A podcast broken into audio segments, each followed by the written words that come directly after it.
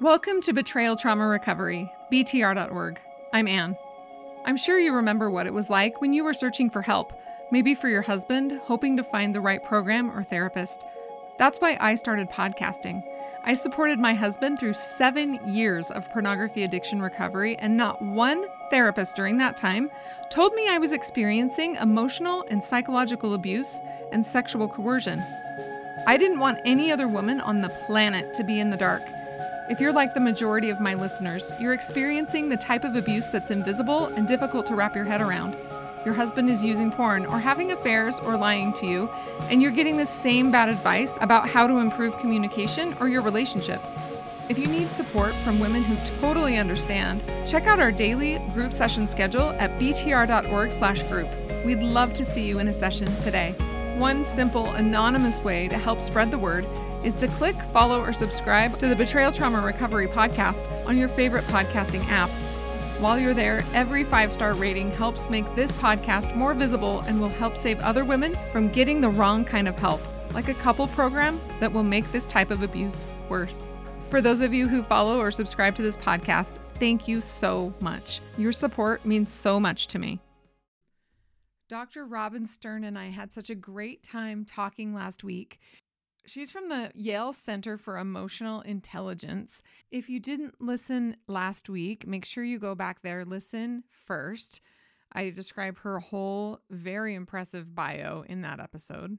We ended last week talking about when abusers abuse by claiming they are being abused, when they abuse their victims by lying about their own feelings, manipulating them, or telling some kind of sob story to make their victim seem like the perpetrator. But it's what you do about your feelings and with your feelings and in a relationship, how you bring your feelings in in those moments of co regulating. There's a pitfall with abusers and therapy, and the pitfall is that they know what the right answer is. They know that if they say, Well, I'm feeling abused, then someone will be like, "Oh, well those are, those are your feelings." I truly believe that a lot of the time they are lying because they know what they need to say to gain empathy or to gain validation. When the compulsive liar, when they tell you their quote unquote feelings, I'm not saying that we should discount people's feelings. That is not what I'm saying. But a known compulsive liar and a known abuser, knowing that they are going to lie about their own feelings in order to manipulate people. Yes, very often. Absolutely. For someone to say, I'm going to take this known manipulative person and this known compulsive liar and be like, oh, you're feeling sad? Okay. And not be like, wait a minute, wait a minute, wait a minute. This is how they manipulate. So they might not be feeling sad at all we don't actually know how they actually feel because they won't ever tell you. And we don't know how other people feel. We can only know when they tell us. And if they lie to us as well as themselves, especially to us, there's no authentic communication. The goal is not to sit there and say, oh, so you're feeling abused or you're feeling sad. Let's talk more about that. So then what did you do? If somebody's telling you in a moment about an interaction, what was the interaction? What are the consequences with your wife when you feel that? Well, the consequence in this case was violence. And that's not okay. That's abuse. To just follow that a little bit farther, they think that their emotions will justify their choices when they don't justify them at all because I feel shame and I might eat ice cream. I'm not going to yell at someone. Um, I might feel sad and I'm not going to lie to them and go solicit a prostitute. There is no logical connection between their feeling and their choice to lie, but they like to make some logical connection there, which is that gaslighting that the reality is, when it's no reality at all, that this caused this, when that's just not even a thing at all. Absolutely. Absolutely. I'm fascinated by that and have, have always been fascinated by the logic that people get locked into such that they can't get out and they're buying their gaslighter's story. Uh, it just reminds me of somebody I've worked with whose boyfriend was very controlling and jealous. And so they would walk around the neighborhood and and she would be friendly and talk to people who said hello to her on the street and then they'd go for dinner and she would sometimes see people they knew and and she would be friendly and he accused her of flirting and and he just didn't like it he didn't like her diverting her attention to anyone else and um, accused her of not caring about him and loving him enough to be focused on him and ultimately he came to the conclusion that it would be good for their relationship if when they walked down the street she kept her head down and she didn't make eye contact with anyone. And then when they went to dinner, it would be good for their relationship if she always took the seat where she looked at the wall. Wow. The first time he said it to her, she's like, What? That, that's kind of crazy. But then when he stepped her through the logic, his reality, she thought it made sense. When when you said logic, did you use air quotes? Yes. So to me, that's not logical at all. And logic is kind of high up on my value system. So Mhm. these are like red flags to me. But have you found that gaslighties, they start thinking that it is logical, even though it's just not even remotely logical? Absolutely. I mean, this is how she presented in therapy. It was heartbreaking. So, Dr. Stern, when we walk down the street and I look down at the ground and we sit in a restaurant and I face the wall, we are not fighting anymore. He's loving, he's wonderful, but I feel weird about it because I thought it was ridiculous when he told me and I didn't think it was right. And why should I have to look down? But then when I tell him that, he reminds me that it's just an easy one, two, three. You look down at the street, you sit and face the wall, and we're a loving couple.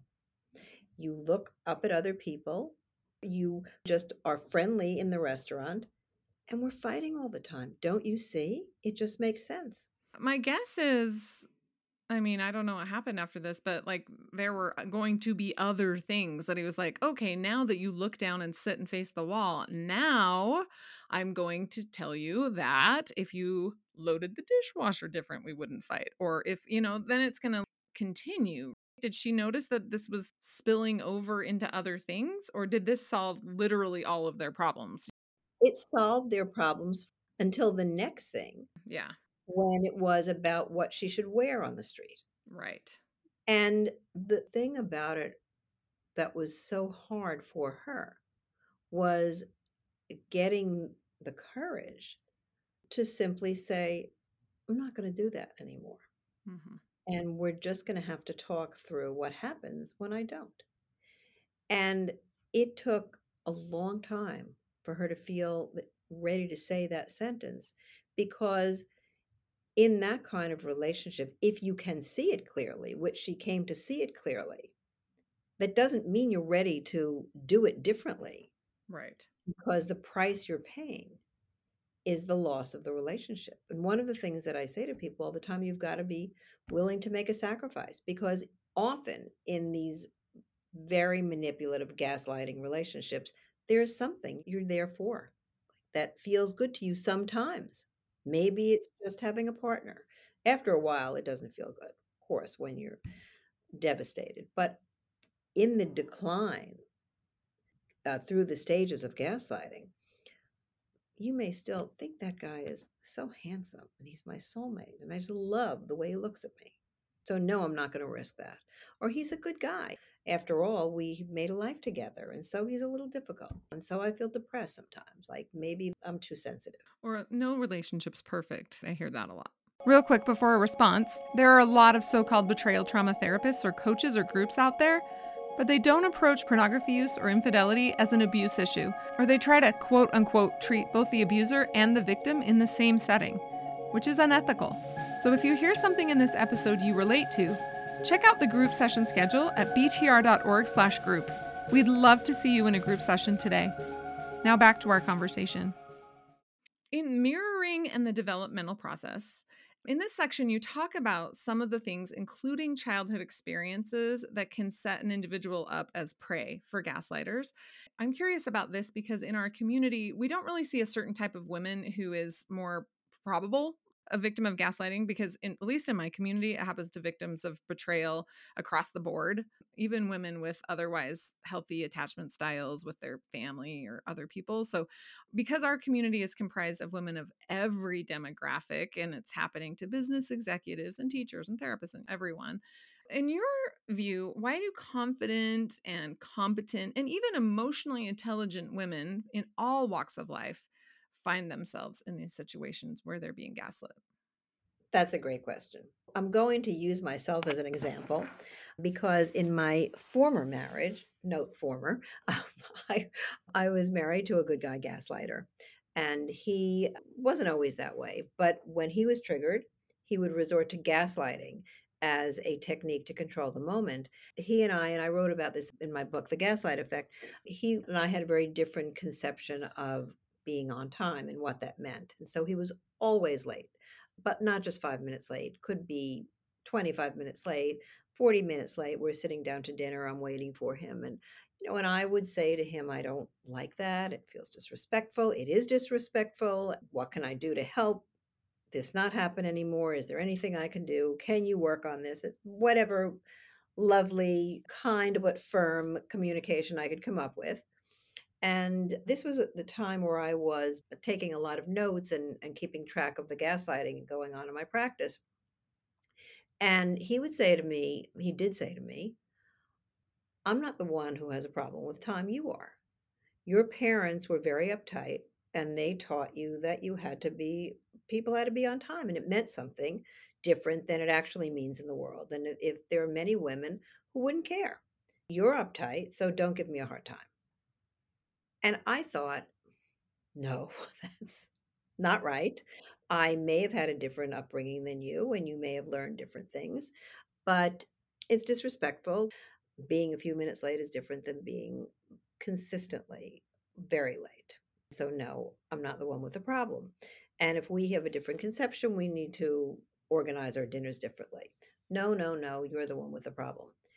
And here I was, somebody very confident in my own opinions, writing about gaslighting, knowing that this was a gaslighting interaction that we were having.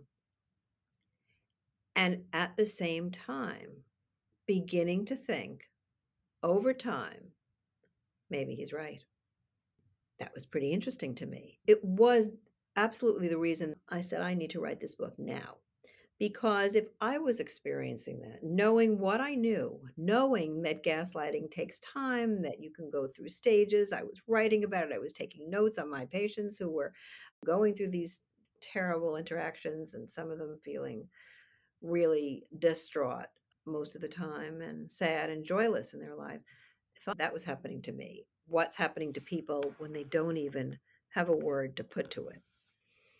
So when I began to unpack that, wasn't about attachment styles, it wasn't about early learning in some ways, but it was in other ways because I did learn, and most women have learned to be empathic, to stand in somebody else's shoes. Most women have learned to try to understand, um, to try to accommodate. And accommodating in a relationship is a wonderful thing. We all have to accommodate at one time or another.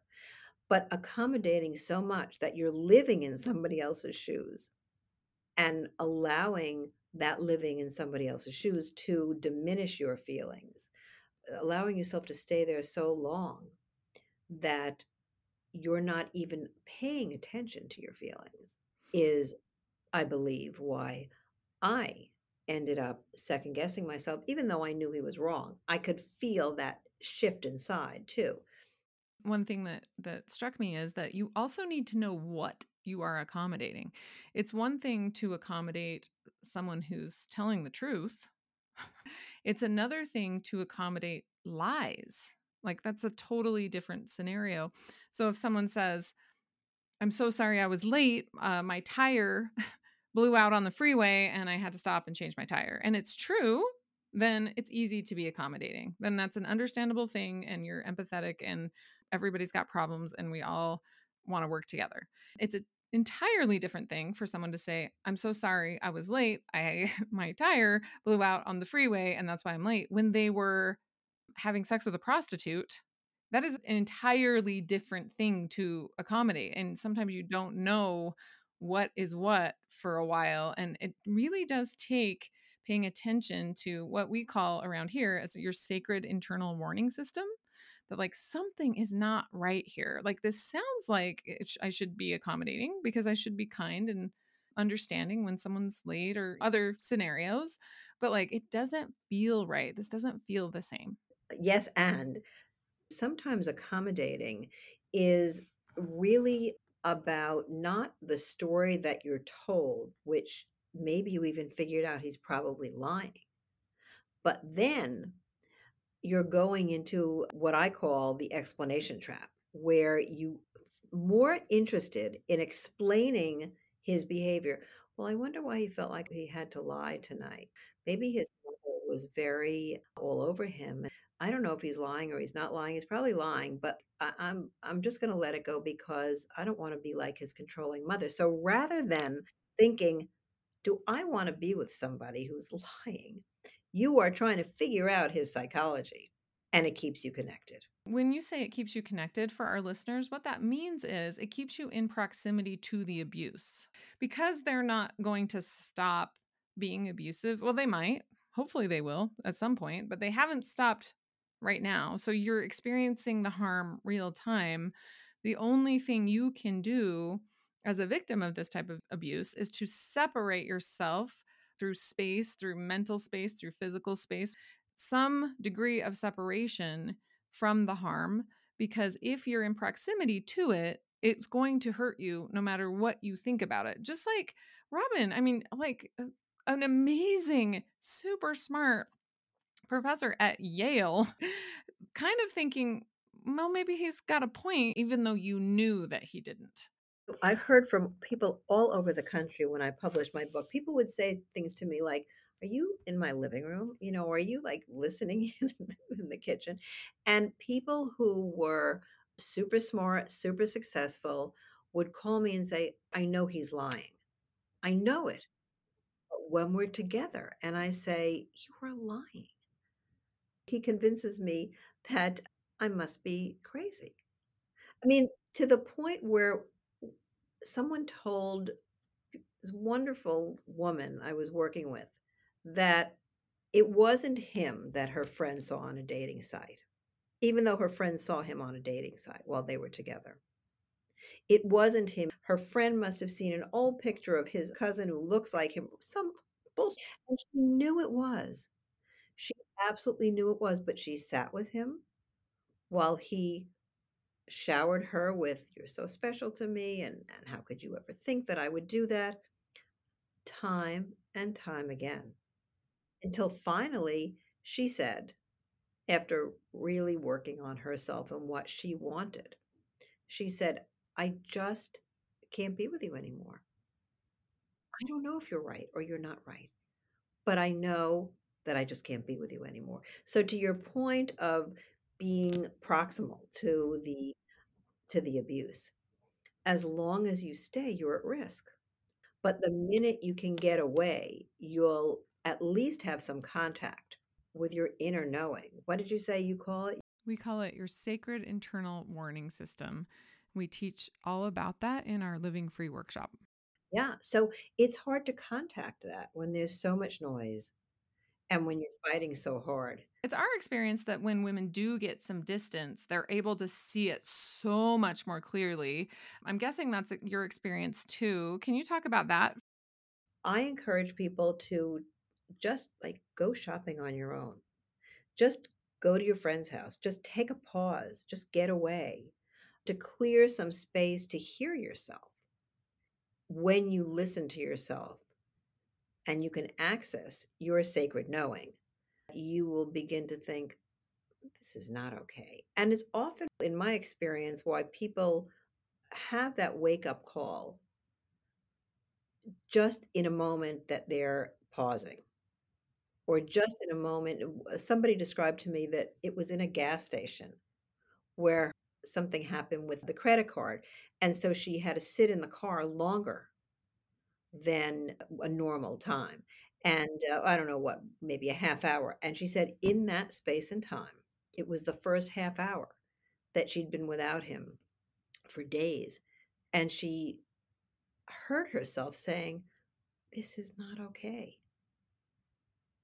And after that, she left him.